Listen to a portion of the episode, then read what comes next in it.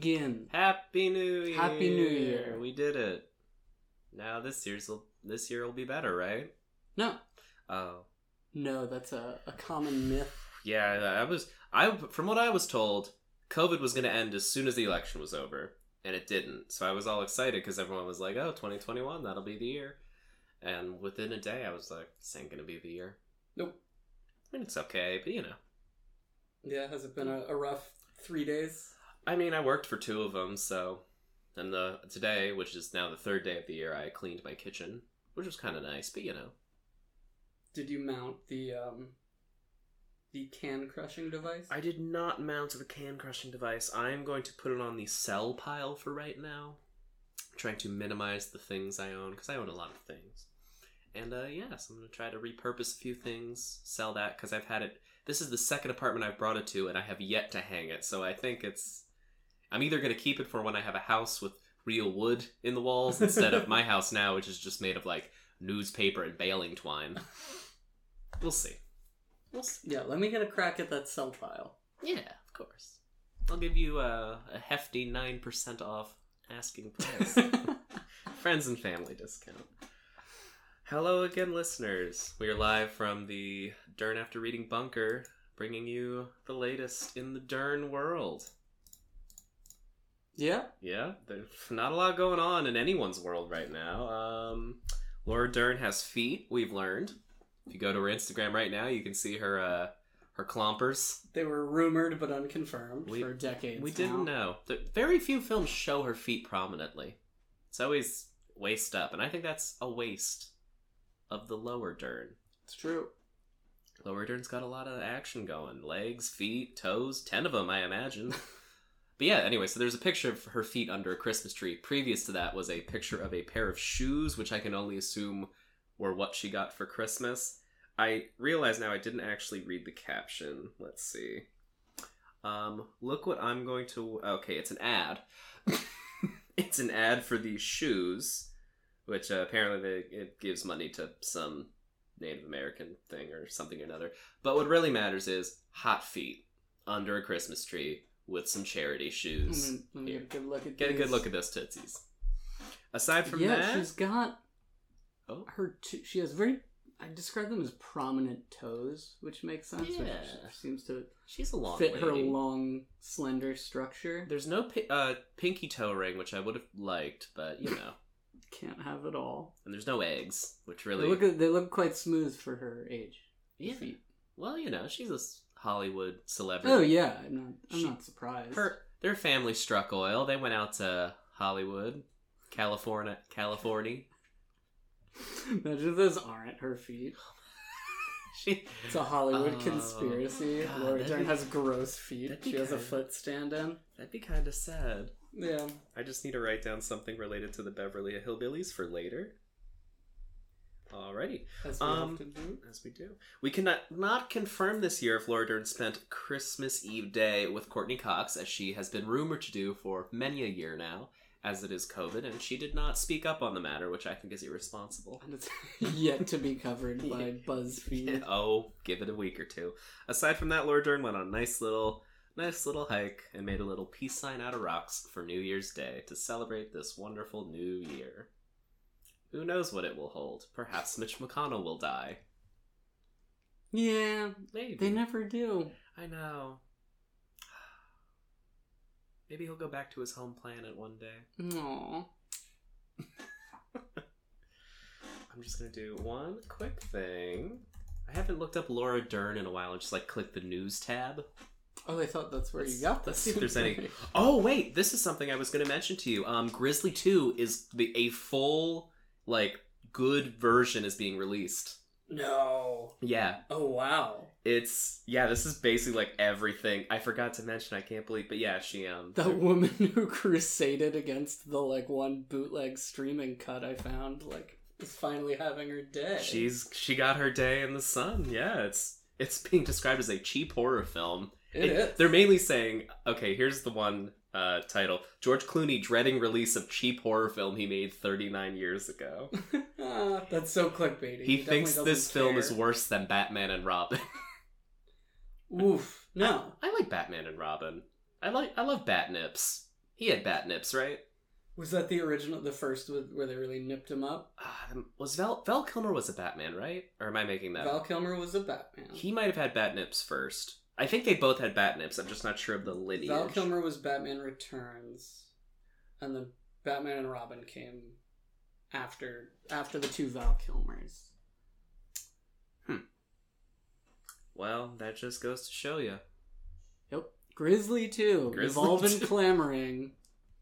Aw, and Laura Dern is taking COVID very seriously after a friend dies from the virus. Oh, Sad. that is sad. Oh well. She's doing fine. So Laura Dern, go see Grizzly 2, go check out those uh those juicy juicy foot puppies. And uh foot puppies being her toes, Feet. not her feet. yeah. So that's that. Um I also have a few Laura Dern facts that I've dug up for this. This might be the most we've talked about Laura Dern ever on the podcast, yeah, I by didn't. the way. It's really blindsided me. Um, let me start with. Let's go with one more sad one. She had a sister as a young girl, and she drowned in a pool, oh no. and that is why her parents said they were probably a little overprotective with Laura. Speaking of which, Laura Dern sued to be emancipated from her parents at the age of fifteen, so she could get more adult roles and be more creatively free. That's how you know the parents were overprotective. Yeah, when you uh, sue to be emancipated. And speaking of her parents, they had sex on the set of a movie to make Laura Dern. What movie? Uh, it was called uh, The Wild Angels. I've never seen it. It is a 1966 cult biker film. Outlaw Imagine biker. if that was like a scene in the movie. film. Ew. Oh my god. It's Diane Ladd and Bruce Dern going at it. Just getting it back. That back then they didn't have magic Hollywood tricks. You just had sex in You movies. just did it. just made a baby. yeah. Um. That uh that lady and uh Burt Reynolds they had sex in that swamp. They probably. She did. almost died. She, she definitely got an infection. She, got Giardia for sure. I'm gonna eat this Pringle real quick. By the way, this week's sponsored by Pringles. Mr. J. Pringle, by the way, is his name. Go on, give it a crunch. J. Wait. Oh, wait. There it is. Lean in. Mm, Get real Sheryl Sandberg with it. love that. Rich barbecue flavor. By the way, if you're wondering, Julius Pringle is his name. That yeah. If saying J like J A Y. Yeah, you know what? No. I will say he has quite the head of hair. It's untamed. It's a lovely kinda- tuft. Ah, he's got such a big mustache. His mustache is bigger than his head of hair, which is magnificent. And I like that they're the same shape. I like also the the complete lack of facial features aside from eyes. No nose, no mouth, no ears. That's all, those are all a waste of time. I also quite enjoyed. He the, needs uh, only to see. the imagery on this Pringles barbecue flavor can I- is like a, like a kebab skewer with like a pepper, a tomato, an onion, and just Pringles on it. I noticed that. It it feels that seems like there's some conspiracy like Lay's owns the right to the imagery of barbecue or something like that. It reminds me of the Mitch Hedberg bit about um, Texas barbecue Fritos with grill marks. And he's like, just like when I was a kid, Dad sizzling up those Fritos on the grill. Ah, I forget. Did they do they still have grill? Is that still a thing? Because I feel I like I, don't know. remember that. Ah, man, snack foods of the childhood. What was your favorite? Hmm. I mean, I liked I liked a good Frito.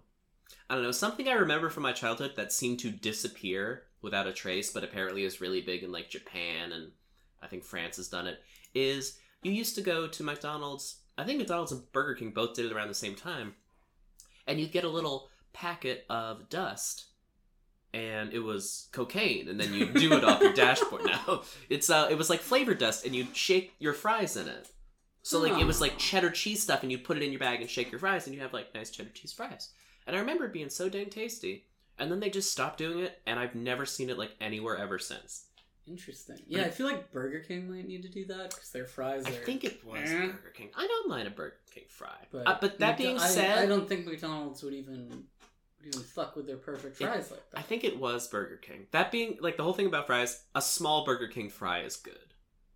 Anything above that is bad. It's too many. McDonald's fries, of course, are great. Sky's the limit. Wendy's, I think they're good. I've already had McDonald's this year. I'm It trying. was the first thing I to. did after I. I am a naughty little boy, and I like to um, order McDonald's on Uber Eats because it's very cheap. But I need to stop doing that because it's bad. Oh, I went. I waited in a drive-through line for Oh. like 20 minutes. So you, so when you left, nursing a New Year's hangover. when you left my house, Yep. you went there and did that. What, correct. what a boy. It was my first stop. When did you leave my house, by the way? I don't know. Okay, I was just wondering. I woke up and I was sitting in the chair I had been sitting in all night, and then I migrated to the empty couch. we were gonna move you, but we figured you'd do it on your own, and I you did. there. so- pardon me. Pring- uh, Pringle's coming back up on me. Oof. Well, that's good. I'm glad we all got to sleep somewhere comfortable. It's a lovely chair. It's a, it's okay. It's it's been through a lot. it was my parents for like they had that furniture for at least 10 years and then I moved into my old apartment and then I moved into my new apartment. I don't think it's moving again. No, this is the its, last that's its last stop.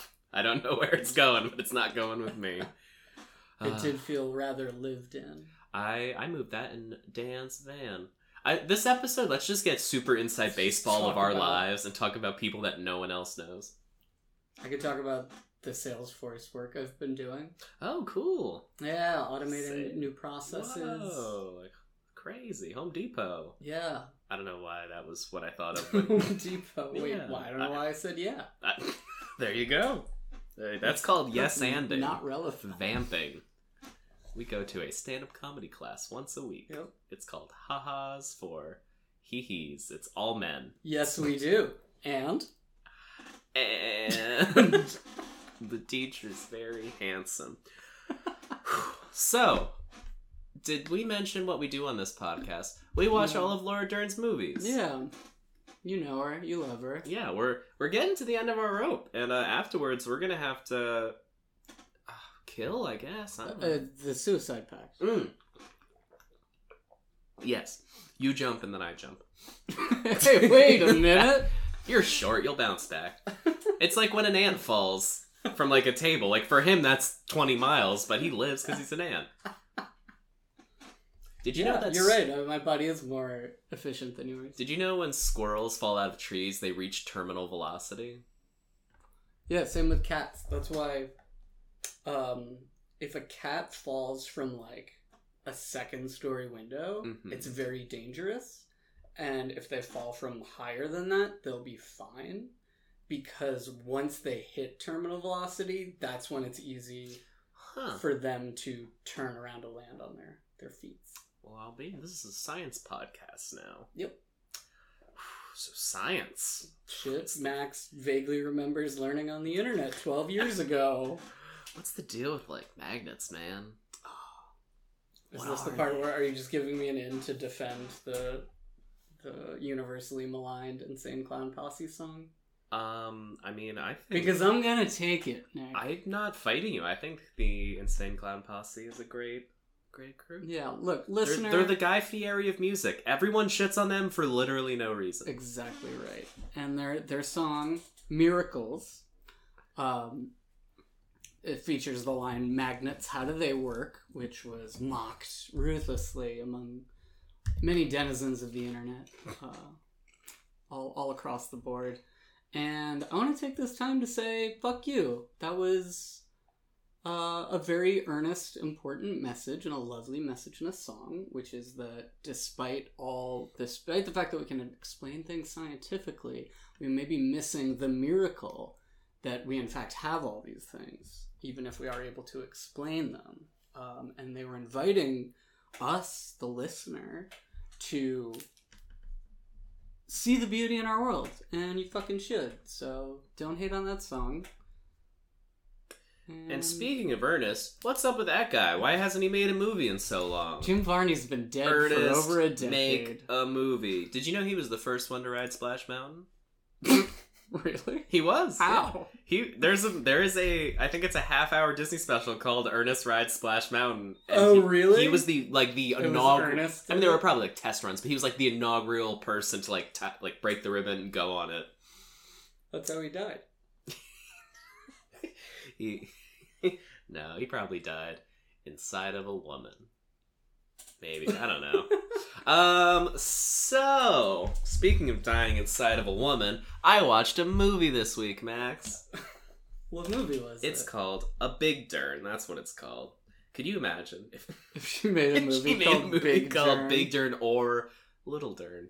Yeah. We would be out of a job. the the cease and desist we've been that's that's 12 cease and desists that have got lost in the mail for us over the last year are, are all gonna come the same day the fbi is gonna kick in your windows it's gonna be great Oh, I can't wait.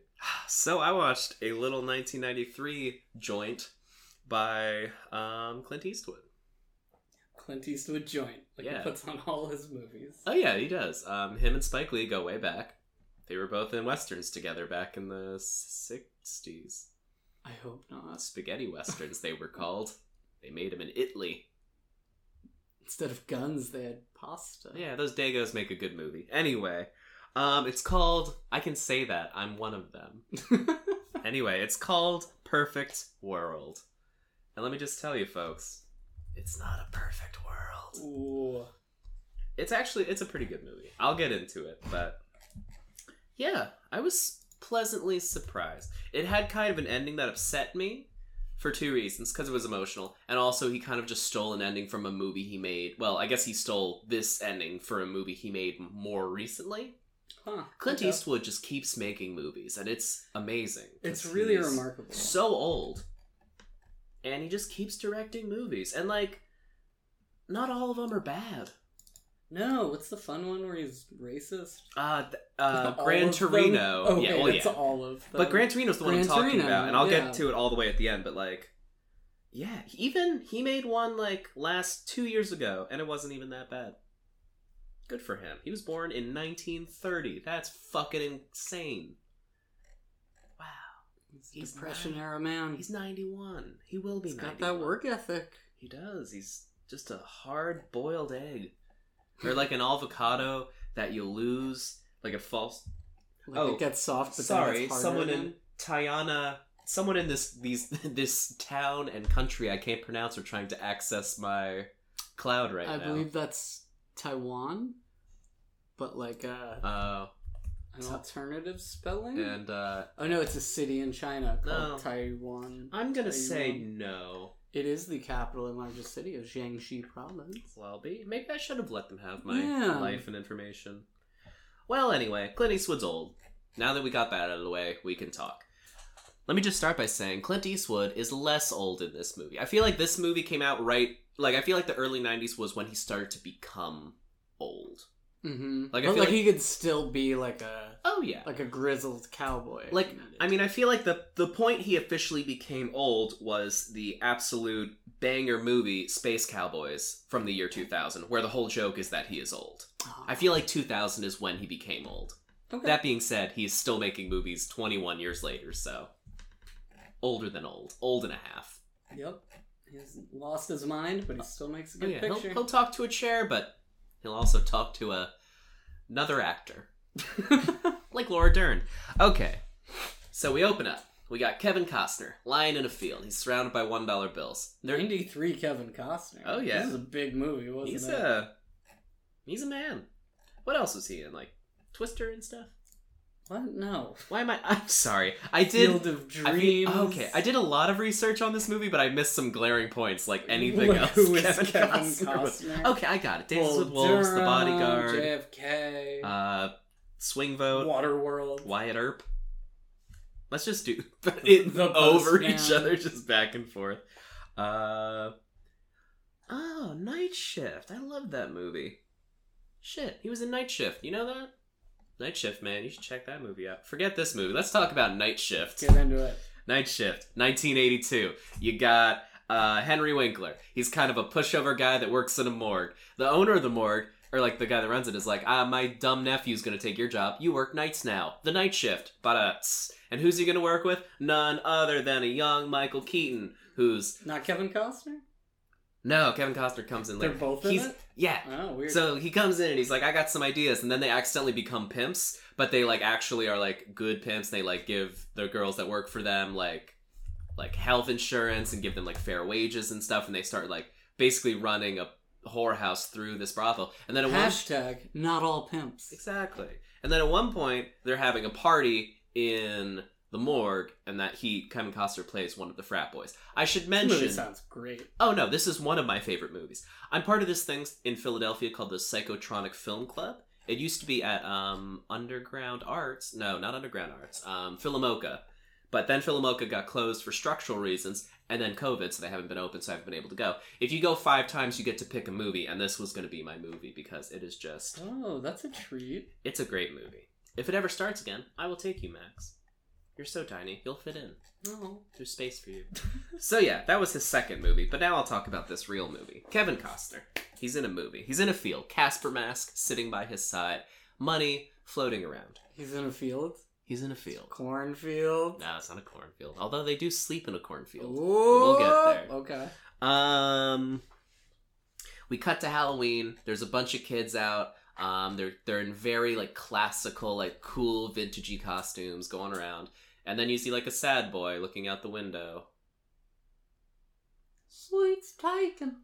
He says. I just got really confused about the timeline of this movie. So he looks out the window, he sees these kids, and his mom's like, "We don't do that trick or treating." And you find out later it's because they're Jehovah's Witnesses, and like It's Um, fine. they don't trick or treat. And then like the kids like throw balloons at the window, and the boy's just behind the window staring at them. It's a little weird. And then it's like the morning. I I'm still like it's more. I I I think I okay. So that happens, and then like another little thing happens, and then we're back in the house, and the mom is serving food, but it's eggs, so it's breakfast. There must be. A, I must have looked down for like the three seconds where they explained time passing. So while all this is happening, um, Kevin Costner and his cellmate break out of jail. Incredibly, sm- it could not have gone smoother. They chipped out the grate in their cell. They put put like a clothed arm through a vent and went out. They found this guy. Name is Larry. They take his car with him driving, and they say, "Get us out of here." They like pull a gun on him, or they, Uh, he are has they, a gun like- and they- Are they like being criminals, or are they being like Shawshank escapees? Uh, kind of both. I mean, it is. I am astounded how well this goes. Like they lit just glide out of this prison. Yeah. And they get him, and they say, "You're going to drive us out." He does. They then we don't know what happens to him. He's gone. They're in the front seat and they're driving around. And Kevin Costner's like, "I want to find a Ford." That's what my daddy drove. I want a Ford. And the other guy's like, "We're gonna get whatever car we can." And Kevin Costner's like, "As long as it's a Ford." So the other guy kind of like is weaseling around, and then he like breaks into the house where the boy that Jehovah's Witnesses live, and he like he does this thing where he punches through the flim one of those really flimsy like country screen doors, Mhm. which you could have just like that just have like knocked- a little latch hook. yeah he punches through the screen to unlock the, the latch. Like all in one swift motion, and the woman is right there, so it's not like he was sneaking. And I was just like, just fucking kick the door. Like it's it's Yeah. made of balsa wood. It's not gonna give you any fight. So he comes in and he's just like at first like I was thinking does he know her? He clearly doesn't. He's just like like comes in with a gun, he sits down, he starts eating some eggs and complaining about the eggs. And then he starts groping this woman, and all I can think is this is the rudest dinner guest. Or now I know breakfast guest. yes. Imagine you wake up, you cook eggs, this guy just comes in starts grabbing you and complaining about your cooking. Hmm. I does Clint Eastwood know he, he's acting? Clint Eastwood This is feels like he's this is he's this that he isn't either of those characters. Oh, I He- thought that was no. him. I'm sorry. We'll get to him. Oh, okay. No, Clint Eastwood is just a. He's coming up Gotcha. very soon. Also, Laura Dern is coming up. So the other guy's just like a creep. Kevin Costner's the good guy. Kevin Costner comes and kicks him in the head and says, "Stop that!" Um, especially because Ke- um, the guy like hit the boy with the gun. He's like, "Oh, you got a little man in the house." Whap, and then uh, Kevin Costner kicks him in the head. Guys, And- if you're gonna go over and eat someone's eggs, don't pistol whip their child. Yeah, that's just rude. Um, the old neighbor across the street sees this, so he's like stirring, and Kevin Costner then takes the gun, gives it to the boy, and then they do this little fun like father son thing where he's like, point the gun at me, and then say, freeze, partner, like he's playing cowboys with him, and it's weird. And then the old guy comes with a gun, and they grab the boy, and they leave with the boy as a hostage. And uh, yeah, here we are. Cool. So we got two men on the run. They got a little boy, and uh, cut to Clint Eastwood. Got Clint He's in the most cowboy office I've ever seen in my whole life. It is just cowboy, cowboy, cowboy, horns on the wall, hats, there's a saddle, and Laura Dern comes in. Spurs? There's spurs. Uh, There's ca- he's I don't think he's wearing cowboy Spurs. boots, but there's got to be cowboy boots. Wait, he's not wearing cowboy he might be. I didn't look at his feet. Unfortunately, got. Uggs on. Birkenstocks.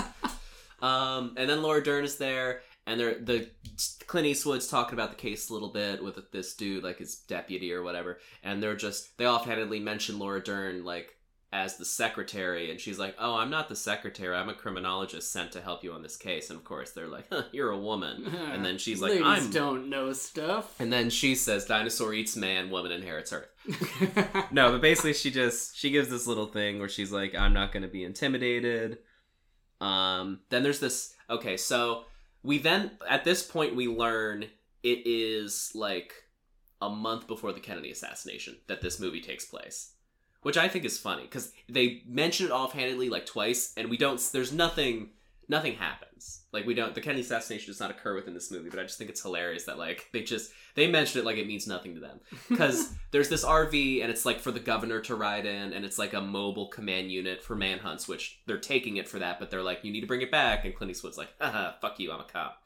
So they take it, and when they're taking it, uh, the guy who's like in charge of it, and it's like his baby project, is like, we need this back in a few week, in like next week for Kennedy. He's coming for the parade. We need. oh no! And he he just says that so quick and offhand, and I'm just like, oh. And ah. the whole the entire plot of this movie is clearly over before it occurs. But can you imagine? Like your kid gets kidnapped. There's a manhunt that crosses the entire state of Texas. It's all over and done. A week passes.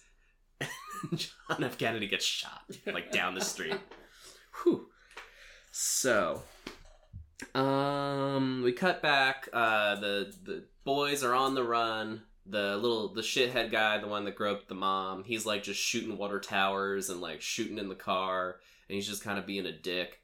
And then he looks up at Kevin Costner, who's driving the boys in the passenger seat, and he basically says like, "If you ever kick me in the head again, I'll kill you." And then they do this back and forth thing about like what a th- what's a threat and what's a fact because Kevin Costner was like, "Is that a threat?" And he says, "No, it's a fact." And then he says, "Boy, hold the wheel." And then he says, "Here's a fact. I'm gonna break your nose." And then he fucking punches him in the face, and he takes the gun.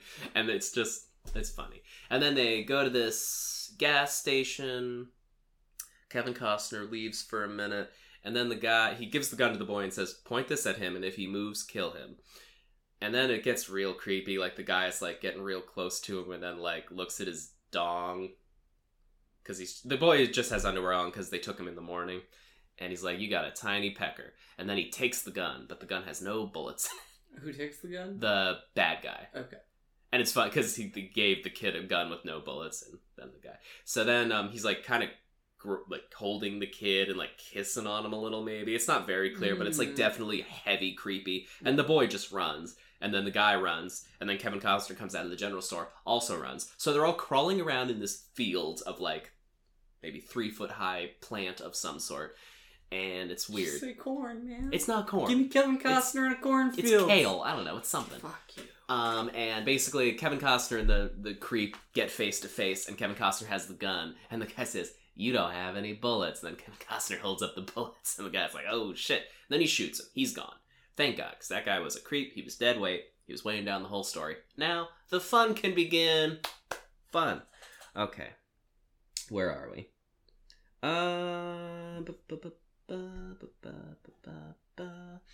So we're in the we're in the mobile command unit. We're going around Texas, and um, Laura Dern is just trying to talk about the case, and then Clint Eastwood like tells a funny, funny joke, and then she pulls him aside and basically just goes on this whole thing where she's like, "I'm not going to be your fucking straight man while you are over here impressing them because you're some hillbilly Sherlock Holmes," which is a great line.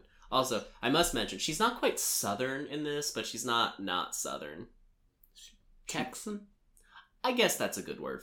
Yep. That, what's a what's a good way to describe a Texan? Southern but not southern. Like they got their own thing going on. She's also wearing this like very subtly cowboy shirt. It's like one of hints of bolo tie. like um You know, like what Big Tex is wearing, like that big dude at the Texas State Fairground, like one of those cowboy shirts. It like it has that Yeah. print on the front, like the fringy, Mhm. but just very subtle. And I was like, ooh, that's nice. Nice. Thank Clint picked that. I can tell. he came in and said, Laura, I got some options for you. Little fact: Clint Eastwood does all of the dress, All all, the dress design and wardrobe on every film. He's very passionate. He sews it himself. And they kind of like reach a compromise, and he's like, "Fine, I won't be a misogynistic dick, and I'll listen to you if you have blah blah blah blah blah." Um, and then at one point during her whole thing, she says she is one of the two smartest people involved in this case. And when they're when they're done with their conversation, he's like, "So who's the other person?" And she's like, "Oh, Kevin Costner." it Yeah. was just it was fun because Nah. yeah, Ah, and he is very smart. He's a very smart man. Um, and when they're still in the camper, and um, one of the guys makes a dick joke, and he looks over her and says, "Sorry, ma'am," and she just says, "Dick humor, unique." That happens like three times in the movie where the guys are just being guys, and they look at her and say sorry, and she's just like, "Shut up." I got more important things to do. Um, so Kevin Costner and the boy are on the road. They're having fun. The boy doesn't have a dad, so he gets to have a dad for a little bit. Kevin Costner doesn't have a boy. Yeah. He gets to have a boy for a little bit. It's a fun little thing. They uh, talk about time travel. so if you're gonna kidnap someone, kidnap the child of a single mother. Exactly. I mean, you know. I had feelings that this might be a bad kidnapping movie. It's not a good one, but like more ethically. But you know, the, they had fun. They had they, they had a thing. Romped around. They you know, they had fun. They had fun. Uh, they get a new car, new pants. They get the boys some pants. Um, they they just pull up on this farm and take the car.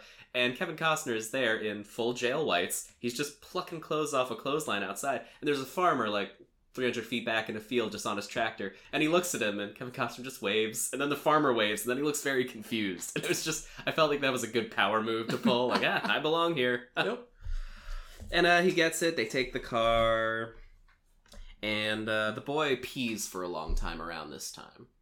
Huh. He pees for on an on-screen pee of about two to three minutes. And then the when they find they're in the car, they're driving away. Kevin Costner's like, "How many RC colas did you have?" And the boy said four. And that was just one of those fun little reminders in a period piece that no one used to drink water ever back then. And I'm so amazed because, like, I don't know. well, there if- was lead. If I don't water. drink enough water, I feel terrible. Did everyone just feel terrible back then?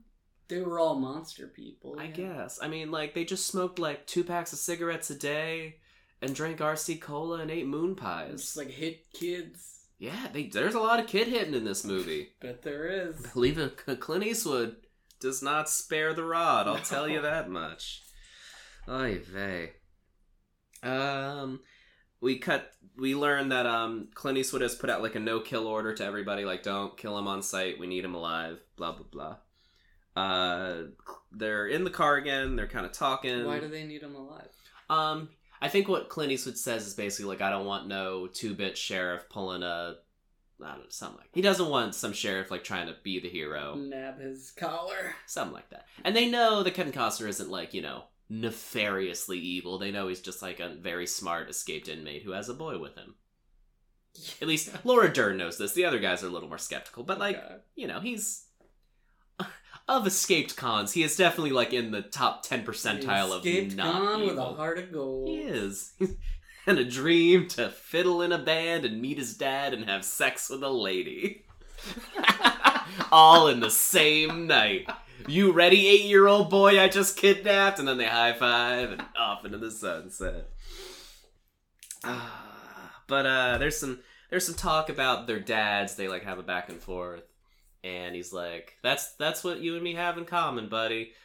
We uh we're handsome devils. We love RC Cola and we don't got dads worth a damn. And then the boy's like, Mama says dad'll come back when I'm 10. And he's like, That's not true. and I was like, I'm glad he said it. Yeah. someone needs to tell this boy that it's not to come happen. back when you're ten. That's like what- I'm just gonna delay this trauma. And it- I think she said it, the, the exact quote is like, she said he'll come back when I'm about 10 or so. And I was like, oh, that's just so sad. Because he's not going to forget that. That's Yeah. not something you s- I'm like ten or so. Then he's like thirteen. It's Like, like, oh, well, maybe. oh, so, so dad.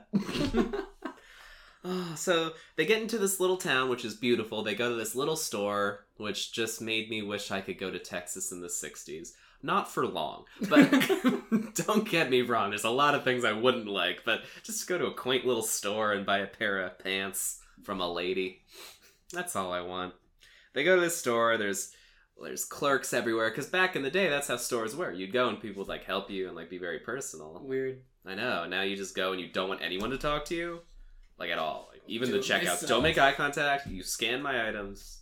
If I were in your position, I wouldn't make eye contact. Yeah. I've been No, I just pretend to read the the credit card screen Yeah. the whole time. I just I memorize I just memorize the numbers. Four seven nine three two one eight seven two one three four. Is that is that you? No. Um man, there's just so much going on here. Uh basically they're in the store and it's playing on the TV that he's he is him. But his name is Butch by the way. Butch is on the run with a little boy. Um, the store manager has like an office kind of above everything, but it's open air, so you can see how it like looks at him. And there's this weird back and forth where like it's the manager and then Kevin Costner, and the manager and Kevin Costner, and the manager is like slowly picking up the phone while making full eye contact with Kevin Costner, and Kevin Costner just goes like not says no with his head, and the bank manager is just like just stares at him, and then he he slips some money into the bra of the girl that helped him. Like he leans over the counter and does that and says, "You- Little "You've been money. you've been the greatest helper. You've been the greatest um, what's the word? Clerk I've ever dealt with." And then he walks out, and then there's cops there, so he does this little like car chase in the town center, and he is parked somewhere, and there's a cop right behind him, and he backs into the cop car, and that cop looked so befuddled and amazed that someone was like fighting back. Like he he he looked like a he was a small town sheriff that probably has never been like fought on anything. So he just he looked he was the embodiment of a goofy like overwhelmed like chief Wiggamy like oh my god. he was um Barney Fife. Yeah. And it was hilarious. And then like he he's doing this whole thing, he stops in front of the store and he says, "Get in, boy." No, he says, "It's your choice." Which he does multiple times. And the boy always comes back to him, but he's like, "You can leave or stay. I don't care." Boy comes. He steals a Casper the Ghost costume because he never got to celebrate Halloween because his mom's a Jehovah's Witness. If you forgot, and um, the lady who runs the store is yelling at the boy and is mad just because he's stealing the costume. He- She's not mad about the entire like town chase or the fact that he's an escaped con. She's just like, "You're a little piece of shit, you know that?" And then Kevin Costner says, "You ain't that nice, lady," and shoots the window. And I think he was right to do so, because that's a mean thing to yell at a kid. Who's stealing? Yeah, I mean, of like there has been a like massive car chase in your town. There's an escaped ex-con. This kid has been kidnapped yeah, by him. You're a business owner. That ain't your She problem. ain't an owner. She just works there, and get like paid. she wasn't like she could have like tried to say, like grab him and be like, "I'm gonna save you." She was just yelling at him expletives that he was stealing, and I was like, "That was a bad I, move, I lady." had forgotten for a moment that this boy has been kidnapped. he was kid like she was just like, "Hey, you boy," just like in Home Alone when Kevin accidentally steals the toothbrush. Like, just talk to him, man. Jeez, I'm so worked up. I don't even know what's going on anymore. Um, this all happened, so all the cops are starting to get stirred. They go over this little bridge, and I I don't know why it stuck with me, but the bridge, the height was six ten. That's a really low bridge, right? Well, I mean, it's just I mean, that's a, I know people that are six ten. yeah, that's true. I guess I'm used to big city bridges. Yeah, they they made trucks smaller back I, then. truck, no Didn't- truck, didn't have the lifted. no truck was taller than six ten back the back in that day. Yep. All little pocket trucks. And then, uh, so they they got out of the heat. Kevin Costner and his boy, and they're like sitting in a field. And Kevin Costner says, "Get dressed, put some new underwear, new pants." And the boy's like not doing it. And Kevin Costner's like, "What? Are you afraid I'll see your pecker?" And then there's this great little chunk of the movie of just pecker talk. And the boy says, It's puny, which is what the creepy guy said to him earlier when he looked at his dick, which was really weird, by the way. Yeah. And Kevin Costner was like, Okay, show me. I'll shoot straight with you. And then he shows him his dick, and Kevin Costner says, Oh, you got a mighty fine pecker for a boy your age. And I was like, So. it's like sort of sweet and also really fucked up. like I don't even like I feel so many ways about that entire segment of the film. I'm I'm here for it. I don't know. Eh, It worked. I, I really just like the idea of him saying, "I'll shoot straight with you." Like, I'm, I'm not I'm not gonna bullshit you, kid. Let's See what see you're it. working with. Oh my god. And then uh so it seems like everything's going smooth. The boy has some pants, Kevin Costner has a nice shirt, and they're driving down the highway and what do they see but a mobile command unit for the Texas Oh, government. No. And Kevin Costner's like honking and he's like, "Here, like wave and maybe we can get him to honk." And then they do and they pass and he's he's in his Casper mask waving. And then they pass, and Laura Dern's like, "That's them. That's them. What kind of mask did he steal, Casper? That's them." And then they turn around, they get in this whole She's good. they get in this chase and they're pu- it's like a just an old truck pulling like a Airstream camper so they like go off road and kevin costner's in like a real car and what happens the camper becomes unhitched as soon as they're off road and it like catches up with the truck and it's just a funny visual gag of like the people that were pulling the camper look over no i think it's laura dern notices first and she sees that they're like the camper the, is they're running with the truck, them. and he's like, "Oh, son of a bitch." And the governor calls, and he's like, "He wants that trailer back for tomorrow." And Clint Eastwood says, "Ah, tell him to come get it." It's it's Uh. fun. There's a whole bunch of stuff going on here. Um, we learned that um when Butch okay, so there's this whole thing where Laura Dern like role plays as Butch and is like explaining his rap sheet. We find out that he grew up in a whorehouse. His mother died when he was young. His father took him for a bit, and then he like started prison stints, and then he's been in and out all the time. Um, we find out his dad left him when he did and went to Alaska and sent him a postcard. And so they're going to Alaska. That's what he tells the boy. And then the boy, he's like, we can. They hit a dirt road because apparently in Texas at this point, towns would just build half a road and then quit. Hey, I mean, you can't do it all in one shot. I, I guess you're right. And apparently it'd been 20 years and they still didn't finish it. So, I mean, Pennsylvania construction, am I right? So, and then the guy's like, oh, we can drive or we can go on foot. It's only about 1,500 miles, I reckon. And it's a funny little joke. Ah, they need food. So they go trick or treating because the boy never got to go trick or treating. They just go to this little house that's like within eyesight, and he, the boy goes up and says trick or treating. the lady's like, "Oh, that was yesterday," which it was. Canonically, no, colonic is butt stuff. Canonically, there we go. And um, then Butch kind of flashes his gun, and she's like, "Okay," and she just gives him like money and bread and mustard and stuff they have mustard sandwiches in the car. It's kind of weird and sad. And then they um they get picked up by this family. There's this whole thing with the car where uh the kid is inside making mustard sandwiches as one does, and he knocks the gear shift and it starts like rolling back and he hits the gas and starts like shooting back. And then they like it's this whole thing. They get in with the family. They're in this old caddy. This new caddy actually, old for me, new for them and uh, you know they get through the there's a checkpoint they get through it because they're they're not in their stolen car they're just in the back of a car with their family. Mm. wink. And then um, there's this thing that becomes a pattern where um well let me restart here. Um so one of the kids is drinking soda out of a glass in a car moving. And i thought that was odd. And then she immediately spills it. And the mom like freaks out and like yells at them and like kind of like doesn't hit them just very like grabs them by the arms and sits them down and says just sit there and shut up and I was like, "What did you think was gonna happen? Yeah. You drink. You give gave On a these roads, you gave a child less than ten years old a glass, an open glass of soda in a new car." and then um, this, what pattern emerges here that every time a parent is abusive to a child, Butch reacts very harshly because he was abused as a child. So when this happens, he basically says, "Okay, I'm gonna steal your car now," which he does. Um, they go to Cornfield? Oh, they don't go to a cornfield yet. We're getting there very soon. Um, sorry, there's just so much going on in this movie, and it also takes place in like an RV and a car, so it's like very confusing. Um, we go back to the RV and there's some tater tots and T-bone steaks in the mini fridge, which are for the governor, but they cook them because they need food.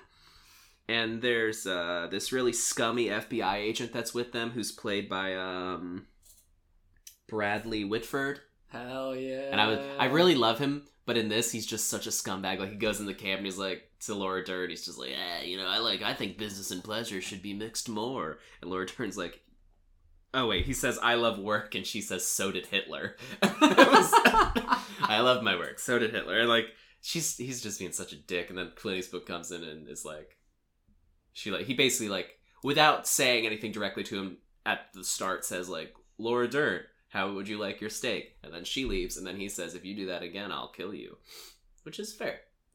Clint Eastwood's a good man. At least he was in 1993. Yeah. I don't know about now, but you know. Um, we talk about Jehovah's Witnesses a little bit. Um, we talk about the fact that um, cotton candy and roller coasters are a God-given American right, which I agree with. And if you try to take that away from me, my cold dead hands. I guess I said that wrong. Um, if you you tr- you can pry that from my cold dead hands. There we go. Yeah. And then uh, the boy rides on the roof of the car.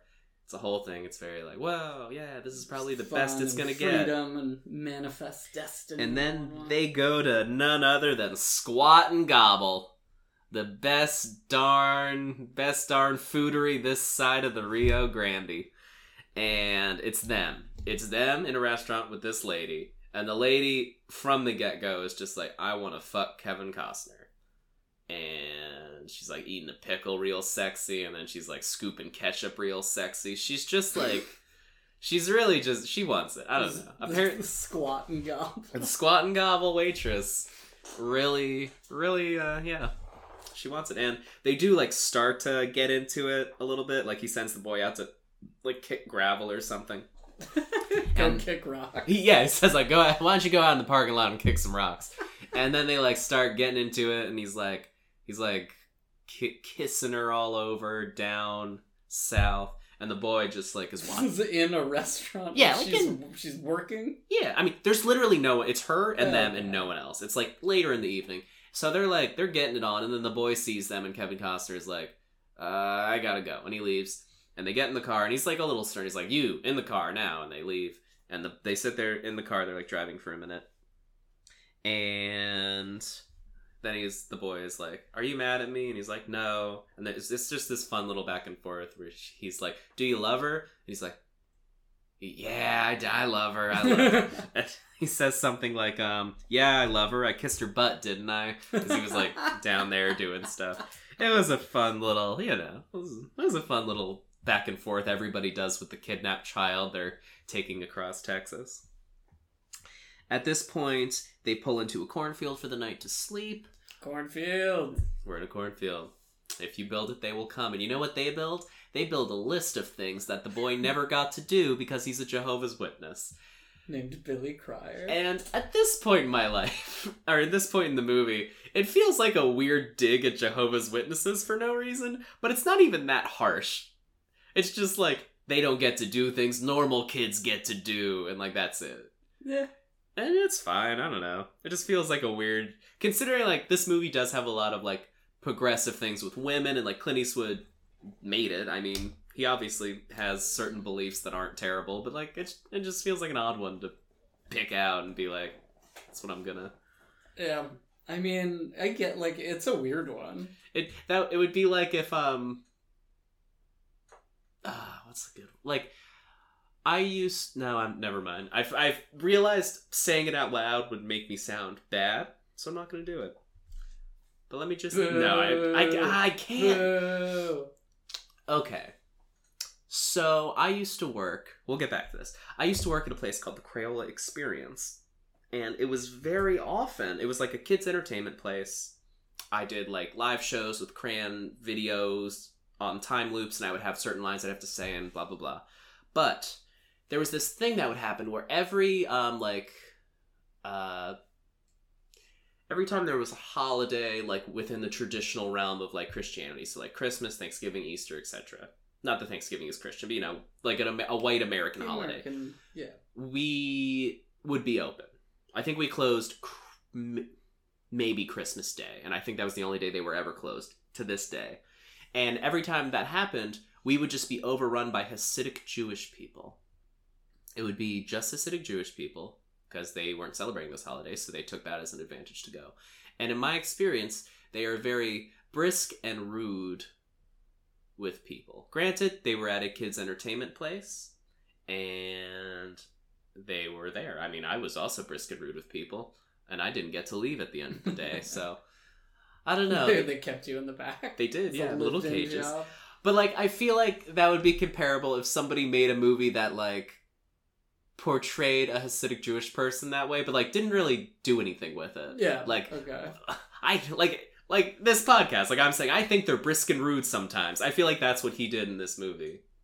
Yeah. So like the only thing they really mention about the religion. Yeah, is that like you the, don't oh, have don't literally you don't have. Halloween, and that's it. Like, hey man, have have your one thing. Everybody needs one thing to be angry about. For you, it's your height, right? the the the anger with which you puffed out your vape really Yep. really explained it all. it. So they're sleeping in a cornfield. Um, we cut to Clint Eastwood and Laura Dern. They're sitting late at night by the fire talking, and we find out that Clint Eastwood is the reason that Butch went to jail in the first place. Because Laura Dern thinks it was odd that he was sentenced to four years for like stealing a car, which is what he did. And Clint said if he would have stayed with his dad, he would have spent his entire life in jail, like in and out. Which he kind of So Clint Eastwood did. was like, I was doing him a yeah, favor. Clint Eastwood said he bought the judge a steak and said, "Set this boy up for a while," and he did, and it didn't really end up helping him because he wound up escaping from jail and kidnapping a boy. So, Yeah, but getting to be the father he never had. I mean, I don't know if that's a justification Looking- for, looking for rigging his- the justice looking at system. His adoptive kidnapping son's dick. You know. Well, you know, it's a it's a good pecker for a boy his age, so that's all I gotta say.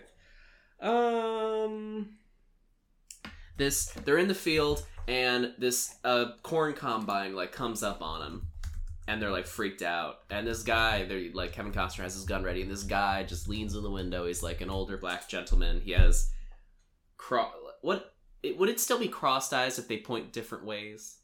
What would that be? Wall-eyed. wall-eyed. But he just leans in and he's like, "I work at night because it's cooler." And Kevin Costner's like, "Okay, we're gonna leave now." And he's like, "No, no, come and sleep in my house, and I'll give you food and stuff." And they're like, "Okay, fine." So they do. They wake up in the morning. There's like the another lady there. The, his wife is there, and they have a, their grandchild lives with them, and everything seems nice. And then big uh oh, they're sitting at the breakfast table, and the guy comes in from work. He was working all night, and he's like, "Boy, go to my truck and get me my thermos." And then he like hits him across the head and says, "Go do it." And then you know, uh oh, kid got hit. Kevin Costner's going Butch off. ain't having it. But um, then we see it. There's a scene where he's like dancing with his wife. He he's like he lets it go. He's like, fine. And then there's a scene where he's like kind of dancing with his wife, with uh, the guy's wife. And it's a nice little time. He's playing a song he used to listen to at the whorehouse when he was little. And then uh, the dude is upstairs on the toilet picking at his nails, and he's listening to the radio. And what comes on but the report of Butch and the boy? Because apparently that's all that used to be on the radio. Just crime reports 24 7. Man and boy running from law. President Kennedy coming to Texas next month. Everyone prepare your flags. Ah, little did they know. And then it gets really, really tense. He Butch is like, "We're gonna." Uh, he goes up, turns off the radio, and says, "You're not gonna give us any trouble, and we're gonna leave." And then uh, they're leaving, and the little boy, the other little boy, like their little boy, comes up to him and says, "I want to do a flip," because he was like doing a little flip thing with his hands. And the grandfather grabs him and like hits him twice and pulls him away, and that sets him off. There's this whole really tense, like 20 minute section where like he ties them all up and duct tapes their mouths, and he's gonna Kevin kill. Costner Yeah. ties them all up. And he like he tells the grandfather like grab him and tell him you love him. It's free. Do it. And he like just is hitting him and like really intense. And then he's gonna like kill him. Like he ties them up and says to the grandmother and the boy, "Close your eyes. Don't look." And there's this whole thing. And while this is happening, um, he gives the kid he took the gun and he says like point it at him while I do something or another. And then the boy shoots him. Shoots the The dad. Yeah, shoots Kevin Costner rather. Oh, Like it, I, I there's no the good. kidnapped kid. Yes, there's no good way for me to explain what happens in this like 10 minute section, but it's just incredibly intense. He like puts the song back on and they're just sitting there and he's like just making eye contact and he's gonna kill him. And then he gives the gun to the boy and the boy shoots him. And the boy then just like runs out, gets rid of the gun, he throws it down the well, he takes the keys out of the car, throws them down the well. And then Kevin Costner's just like bleeding there and he pulls out a pocket knife and he's walking towards the family and you think, oh, he's gonna still kill him. And then he just puts it down in front of them so they can untie themselves and he says, thank you for your hospitality. And then he leaves. So the boy's just running away. Kevin Costner's following him. Kevin Costner is alarmingly calm, and he's just like talking, yelling out at the boy, like, "I get it. I get why you did it. It- I was a dick." I said, "Well, let's just have you. let's just have a little man to man, and we can go about we can go about our business." Um. And he's just real calm. He's talking about how he's only killed two people in his life, and both of those were for hurting people. Because when he was re- like eight years old, he killed someone that was hurting his mom, but that got swept under the rug, all Cajun style. That's what Laura Dern said. Because he What style? all Cajun style, because he grew up in a whorehouse in New Orleans, and then he killed uh, his creepy friend because he was Right. Talking about the boy's pecker. Um, and he, he they finally he like the boy climbs a tree because he's scared, and Kevin Costner like sits up against the tree, and they're just kind of talking, and then the boy comes down, and he's like, "I get why you did it." Um, what does that say? Walk-ins for squares. I need to take better notes. Um, he talks about his dad, and he's just talking about like, ah, I'm I'm glad you did it. At least it was someone I knew, and it's like very sweet because you can tell like he knew he kind of went off the handle, and he was like pulling back from it. All the cops like come in, they're all like up on the ridge, and Kevin Costner's just like yelling at him like, "We're going to Mexico. Um, you you let it you back off, or I'll shoot the boy in the head." And then the the kid's looking at him, and Kevin Costner just looks back, and he's like, "What are you looking at? I don't even have a gun." It's just it was a funny thing. Um, and uh, it's just it's a bummer. There's a helicopter, and the he's just like, "Look, there's your spaceship. You got one of your wishes." And the cops are just like, Jehovah's Witnesses don't get spaceships. they don't. That's a little. They don't get sugar or normal underwear or spaceships. no, those are Mormons, and that's a real fake religion. But we don't have time for that right now. So it, he's like, he's getting ready. Basically, says to the boy, like, "Are you ready to go home?" Because his mom is there. She was in the helicopter, and the boy's like, "Yeah." And then Kevin Costner is basically reading his demands, which are he wants candy for the boy because he wants to go trick or treating, and then Clint Eastwood is just like, go get it. So he sends one of his deputies around with a hat, and they're just filling it with. Every officer just has a piece of candy, candy. on him, and they're just throwing it in, and it's funny. And then he's like, he yells out to his mama. He's like, "I, you need to take him to a fair so he can eat cotton candy and go on roller coasters." And Clint Eastwood says, "She promises." And Kevin Costner says, "I want her to say it." It's, it's just such a goofy, like semi-sweet thing, considering everything that's led to this. Right. just He's like, like bleeding out. and then he, Kevin Costner like says, "Put your arms in the air, put your mask on, go up and scare them." And Kevin Costner just starts like cr- kind of walk crawling the other way, and the boy gets like halfway there, and then he stops and turns around and runs towards Kevin Costner. And Kevin Costner's like, "I thought we had a pretty good deal. I thought we had a good uh, arrangement." And it was like a funny another, and just he's just so Yeah. darn he's so darn pithy in oh, his shucks. dying hour of this movie. Um, but yeah, you know, he's dying. And then uh, Clint Eastwood he throws his gun away and he goes walking out to him and he's like talking to him. And the FBI, the scummy, scummy FBI guy, just has a, a like a sniper rifle and he's pointing it at the dude. And he says, like Clint Eastwood says, "I'll tell you when." So he walks up, he's talking, and he's on the ground, and he's pulling out the Alaska postcard from his father to give to the boy. And when he's doing this, everyone's like, "He has a gun." The FBI guy greases him, and it's such a bummer. He gets shot just right in the center of the chest, and he dies. And then like everybody leaves, and Clint Eastwood comes back and fucking clocks him, and I was so happy. And the, another guy's like, "Why'd you do that?" And Clint Eastwood said, "I didn't say when." And then uh, Laura Dern knees him in the dick. She yeah, starts yeah. kicking this guy. it's just, honestly, and I for I'm a I knew it was gonna happen, but I'm glad it actually did because I, f- yeah, I don't know. It was a huge bummer. Kevin Costner dies. They go off. That's it. It's over. And the reason I'm a little upset is because in Gran Torino there's also like a gun fake at the end. Oh right. Spoiler alert if like you haven't if you haven't seen it. fake? I forget He's exactly. he's trying to get like this group of basically like Asian gangsters that are terrorizing the people that live around him out of the neighborhood. So he fakes having a gun and they kill him, but by killing him they all get sent to jail and then Right. like the neighborhood is like free of this crime and stuff. So basically it's just the same gag but like a different setting. I don't know. I'm not that upset though. I still think this is a pretty decent movie, although it is a little bit of a bummer. I'm sorry I didn't explain it that well No, it was sounded just good. whew. It, it, this some of the movies I have to watch for this are just so taxing to have to like talk about in detail because it's just like this whole movie is basically like a guy in a car with a boy, Clint Eastwood in a camper with Laura Dern, and that's it. Yep. And like a country house or two for maybe 15 minutes. But yeah, good movie. Um, I want to eat this, eat at the Squat and Gobble for sure. When I go to Texas, that's my Eat first that stop. bud at the squat and gobble. Eating ass at the squat and gobble. you know that that's what I missed most when I was in jail. Eating ass at a nice little Texas uh Texas restaurant. I think that's what Guy Fieri does. No, He's he doesn't just- need that. He's just gobbling can wherever he can. That's why he keeps that little soul patch. Goblin Flavor can. saver. Oh no. Well, we got really gross. Let's let's uh let's lighten this up. What's between your turns, Max? Ooh, great question. Take the load off me. Um, I watched a wonderful show on Amazon Prime Video Hmm. called The Wilds. Do you know about it? Oh, it's so good. It's Lost with teenage girls.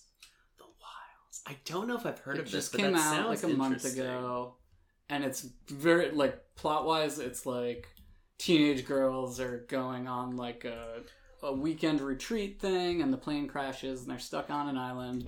But there's all this mystery surrounding why they're there. So you're And- saying these girls are going wild.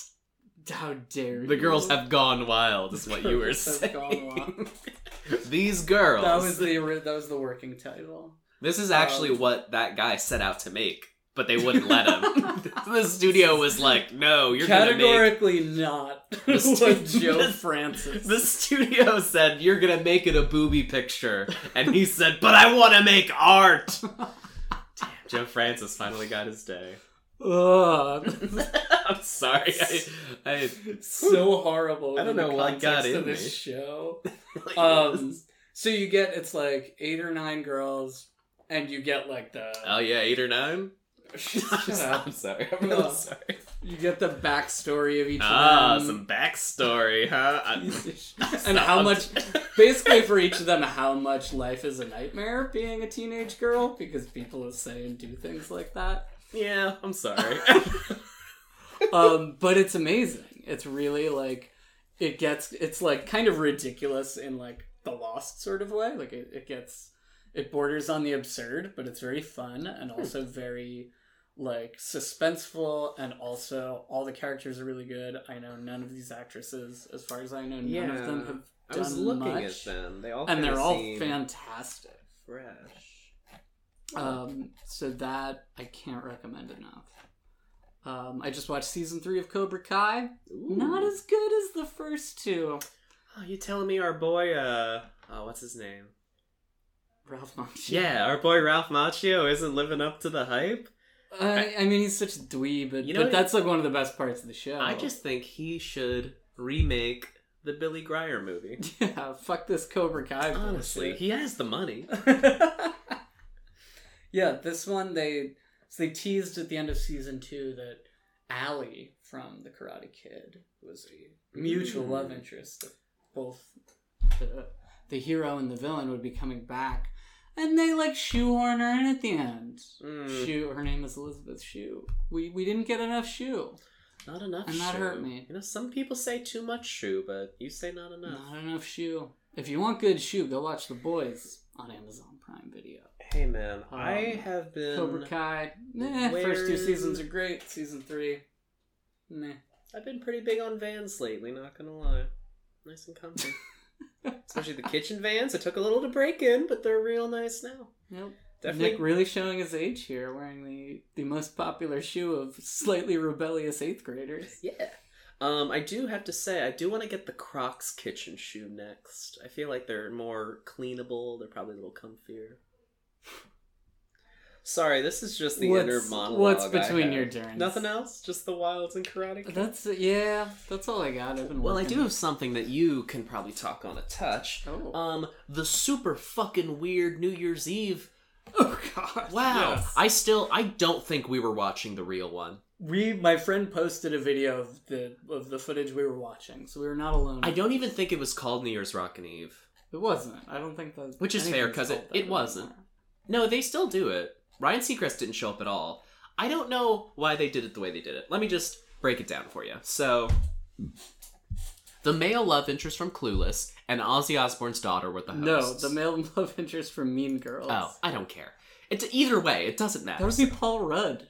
Aw, that would have been so good if Paul Rudd. Paul Rudd wouldn't so do it was this nameless, faceless actor who hosts like Cupcake Wars. Aaron And- Samuels. Ozzy Osbourne's daughter, who dropped off at some like she was She was there. just like a guest. She was in it for like. Ugh, why was she even there? What does she do? She's a, Ozzy Osbourne's personality. Ah, whatever. She sang for a bit. Ah, I don't. Anyway, it was lame, real lame. There were a bunch. There was a USO performance. But like, make no mistake, it's always lame. What was I- fascinating about this was that it was like, I don't think it's always lame. yeah, Usually, you wouldn't, Ryan Seacrest shows up, and like a famous person is like Weezer played a few years ago. I thought that was just the tops, but.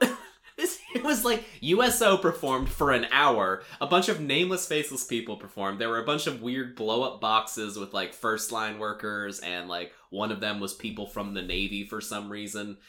I don't. This whole it just it was a bummer. And before that, we were just watching a a live stream aerial camera of Times Square, and you could just see how deserted it was. with like weird Like Brian Eno it music, was like falling asleep music. like like not like discomforting. it was kind. It was a bummer. I don't know why we watched it as long as we did. We all just Oh, sat there great. quietly, like, oh It was, man. I I enjoyed it. we It were all stone strange. sober, just like, oh. what's going on? I'm not down for this. So yeah, that was weird. If you also watched it, please let me know because I still, still don't believe it was real. It was, it was just something they made for us. It was a prank. It's a long form prank. Next year, we're all gonna tune into the real one, and Ryan Ryan Seacrest is gonna be like, "Hey, There is no virus. hey, uh, Max, Nick, Mike, and the rest of y'all, punked." Ryan Seacrest's punked. Uh, anyway, um, real thing I did. I finally watched UHF. Oh, I have I hardly remember it, but I have I've seen never seen it. I don't know how I haven't seen it. UHF Weird Al. of course. Weird Al's feature film. He is a national treasure. It is full of go- goofs, gaffs, and gags. It was a heck of a time. It features a now now uh, dispelled from Hollywood Kramer. I didn't realize that. Michael Richard. Yes, and just it was a good time. Um, who else? Um, Doctor Demento is briefly in it. Also, oh, the comedian who plays the shop teacher. I can't think of his name right now. Uh, mm, he toured with him a few years ago. It doesn't matter. The man who played Long Duck Dong in that Molly Ringwald picture was also in it. It was just a heck of a time. I really enjoyed it, and I finally what was it? Who's is Kevin McCarthy the shop teacher? No, it's like he has a a different name. It's like Emo Philips. that's it, Emo Philips. A Great. different name. I love Emo I, Philips. he's such a cool. Best Bob in the game. But yeah, um, it's a great thing, and I finally got to hear the Beverly Hillbillies song he did, which I don't know if I've ever actually heard. Really? It's um, yeah, It's Dire Straits. yeah, Money for nothing. money for nothing, but it's the Beverly Hillbillies. Yeah, I was wondering when that would come back. I just something about hearing that song in the state I was in at the time. It just broke my mind. Like my third eye opened, and I was like, "Oh, this is what I've meant to do. Watch this movie." So yeah, Yeah. I'm amazed you hadn't watched it yet. I have definitely seen parts of it, but I've never like just sat down like uninterrupted, and it was it was worth it. If you have not seen UHF, I heavily recommend. And as a person working as a shitty fry cook currently, there's a it opens with a lot of good shitty fry cook humor because he works at a it's like Big Bertha's Burger Hut or something like that. It's the whole thing Love is me some fry cook uh, humor. love it. So yeah, that's pretty much what's between my durns this week. All right. About you, Max? Well, I did well. turns. Oh, should we do the little Durn? Oh, let's go back between your durns. take let's take another just- peek. Let's back and forth it for a while.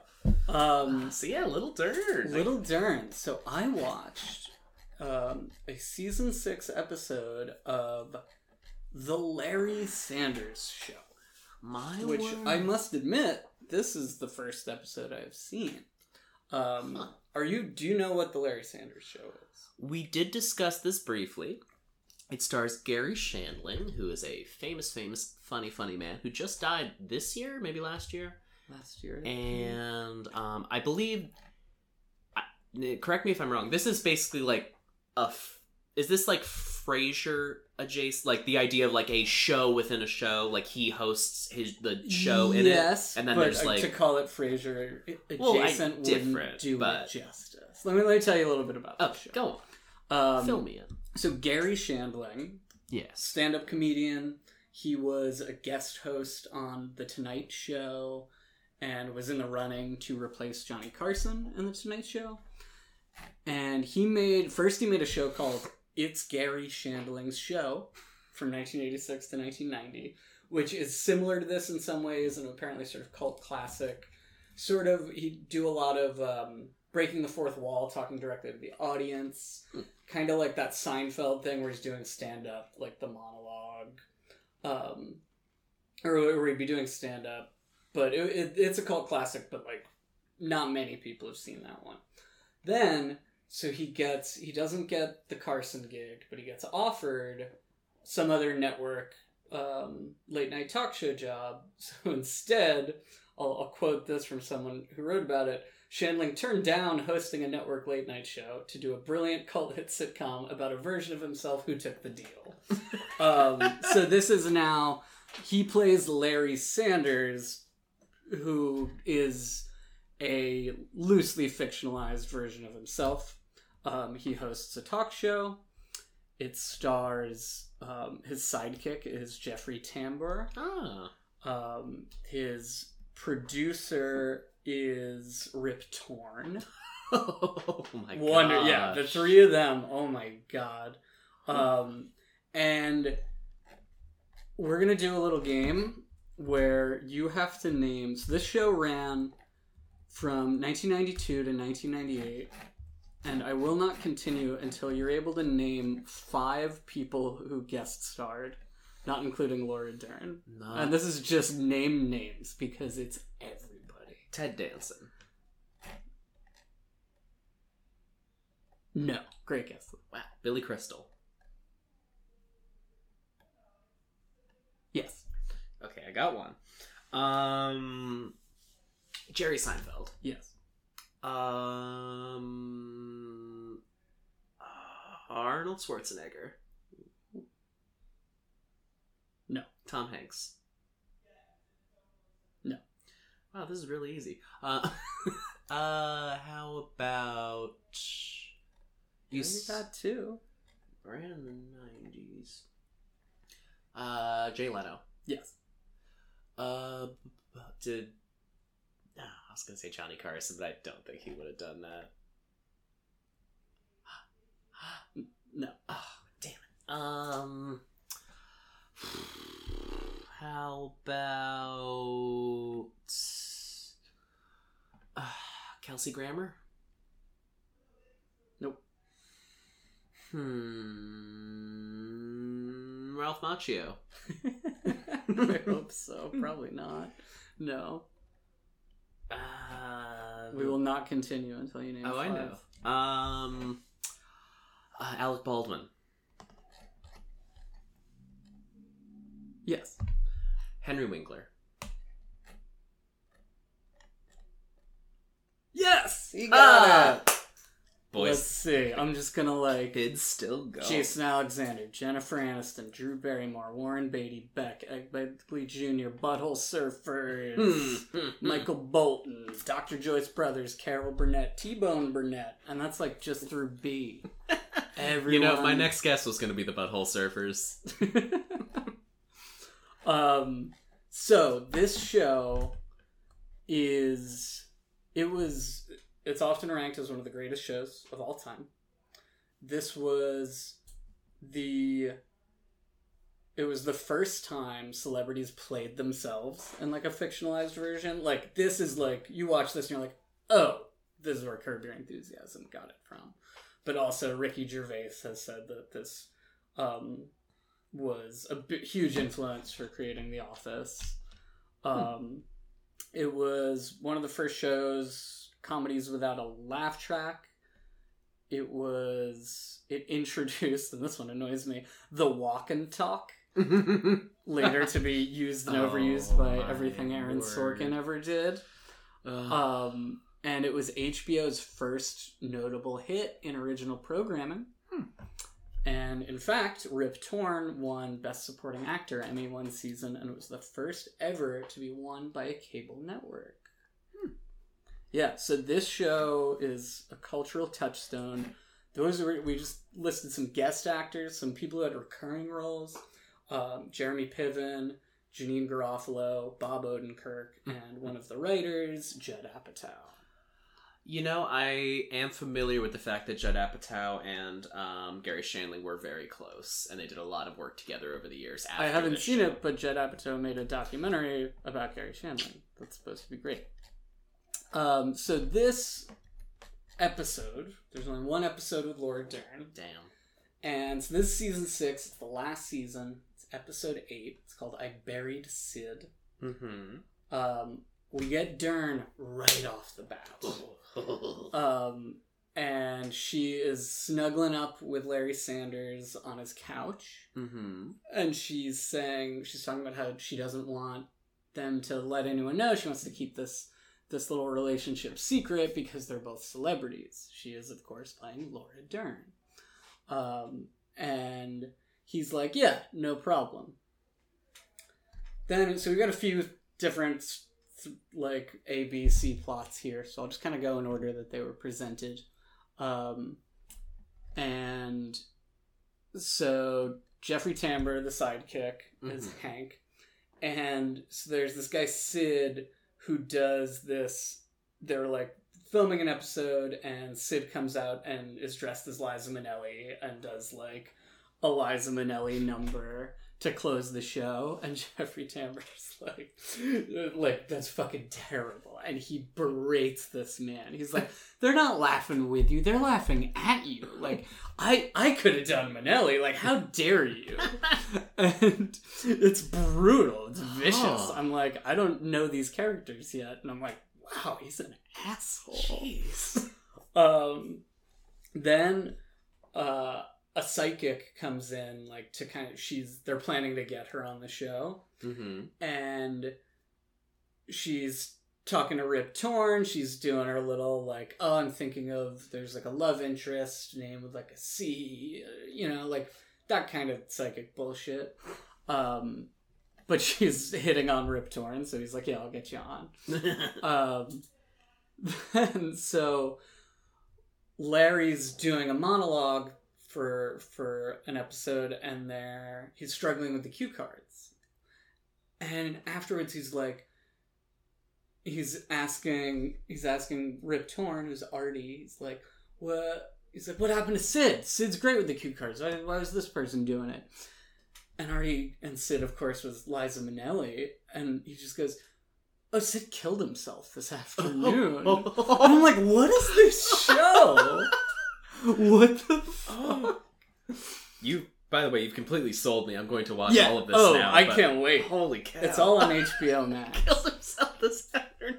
Yeah, which apparently was darker than this show usually gets. I couldn't imagine. Um, and so Jeffrey Tambor is now blaming himself because he was like, "Oh God, like I just, I like was brutally mean to him, and then he killed himself an hour later." And Larry tries to like give a little eulogy to the staff, but he like kind of rambles about the cue cards because he's still pissed at them because he's like a self-involved asshole. Um, and then Sid's brother shows up to like this. They're like at a restaurant, kind of um, remembering. And Sid's brother shows up and he's talking to Hank, who was Mhm. very mean to Sid. And Hank's like, "Oh yeah, I loved Sid. Like, oh." He's like, "Really?" Because he said you were always kind of an asshole. and he's like, and he's like, "Yeah, Sid. You know, he had a lot of debts." And Hank's like, "I'll, I'll pay, I'll pay them. I'll pay his debts." He's like, "Really? Why?" He's like, "Cause, you know, cause I'm, loved Sid." and then we get, then we get Laura Dern in um, talking with Larry Sanders' assistant because Laura Dern's going to be on the show. And it starts like mid conversation, and the assistant, who is Mary Lynn Rajskub, who you may know from 24, Mr. Show, Dude, Where's My Car, Punch Drunk Love. Um, I'm a fan. She's great.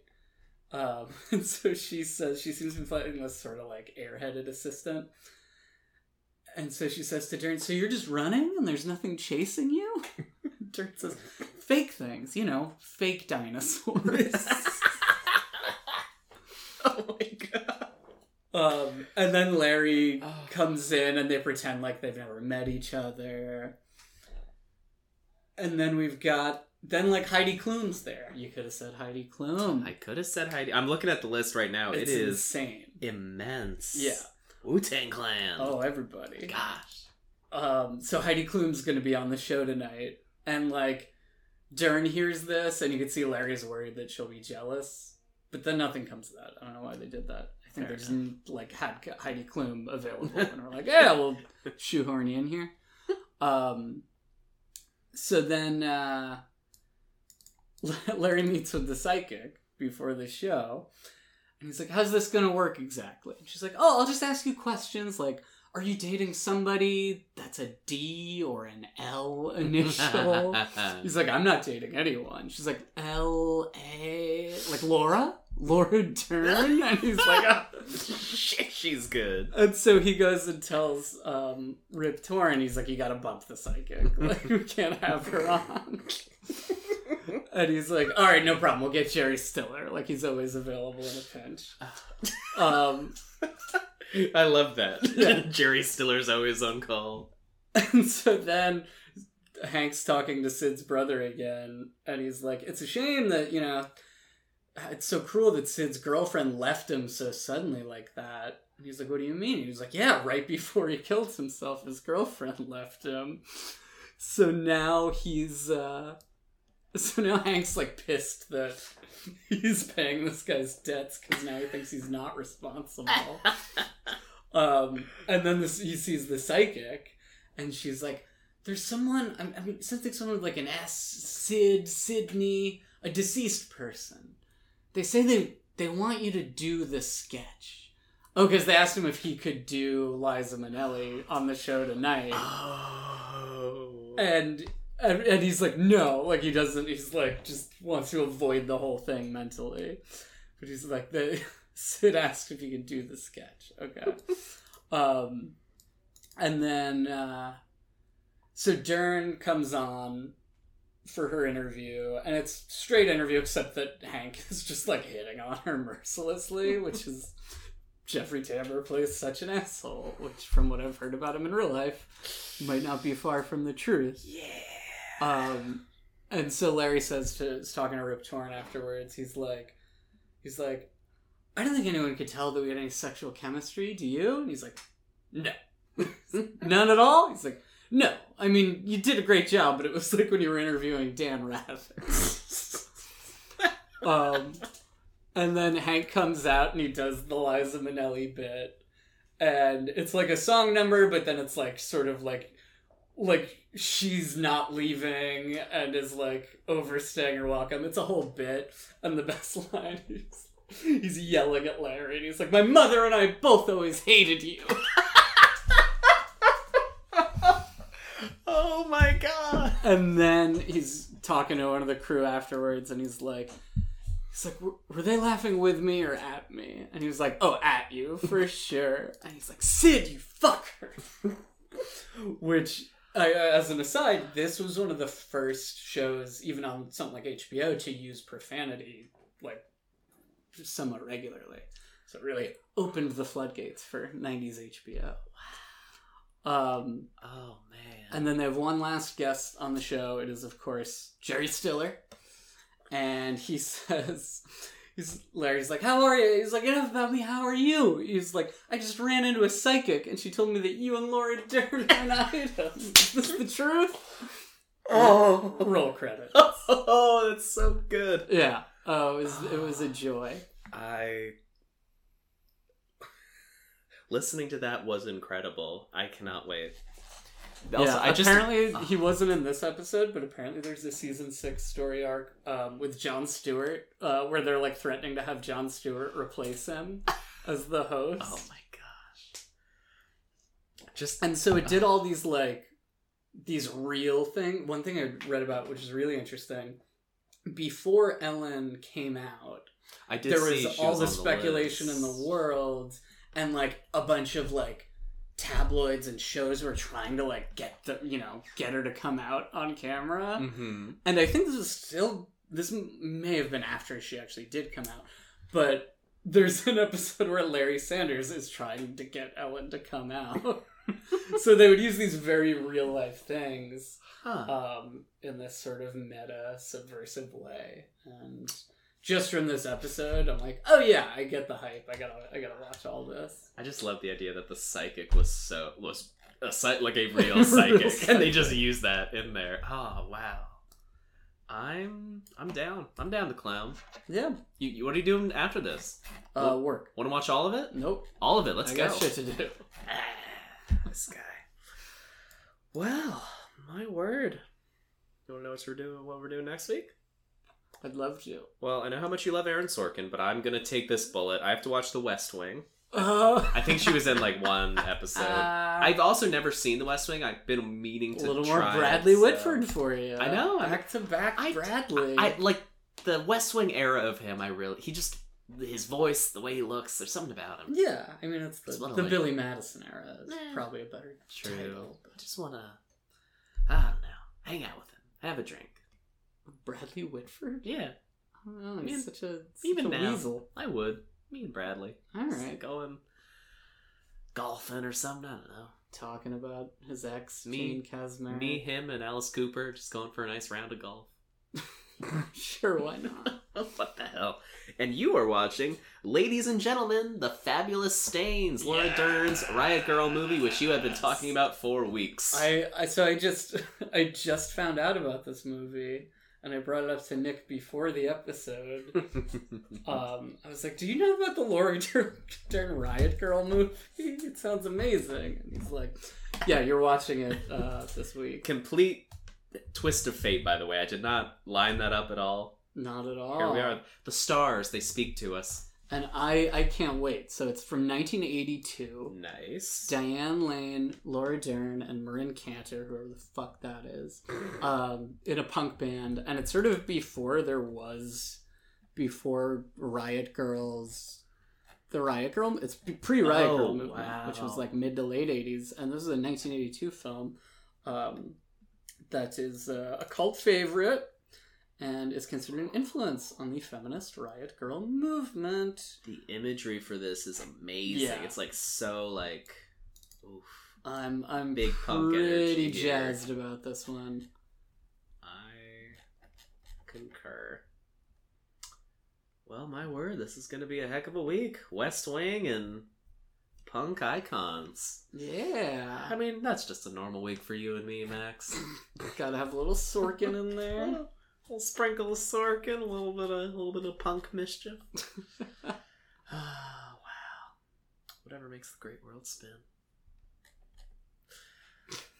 Sorkin and Riot Girls. Yeah, that's, Yeah. I mean that's what makes my track crank. I don't know about you. I, I don't like how you vibrate. You just you didn't really nod or say no. You just kind of like shook, shook a little. like, yeah, like a toddler. Nice. Like a shaken baby. Like a Don't shake your toddlers. Nick. I mean, Nick, hey, when you you, can, when you go kidnap, no, a, a don't shake a baby. A toddler, free game. Oh yeah, They're big shaking enough. toddlers. They love shaking. Yeah. Do it. Shake them. Pour a little bag like of cheese, of cheese sprinkles, like the Burger King fries. Yeah. Pour a little bag of that in their mouth and shake them up. You got a cheese kit. oh wow. Well. Make a cheesy toddler. It's a little home DIY project for you out there. Start your new new year off with a bang. Shake a, shake a cheesy toddler. And on that note, I think it's time for us to go to the big Larry Sanders show in the sky, Max's apartment on the third floor. Come see us sometime. Yeah. Bye, Darren. Bye. love you. Miss you. Stay safe.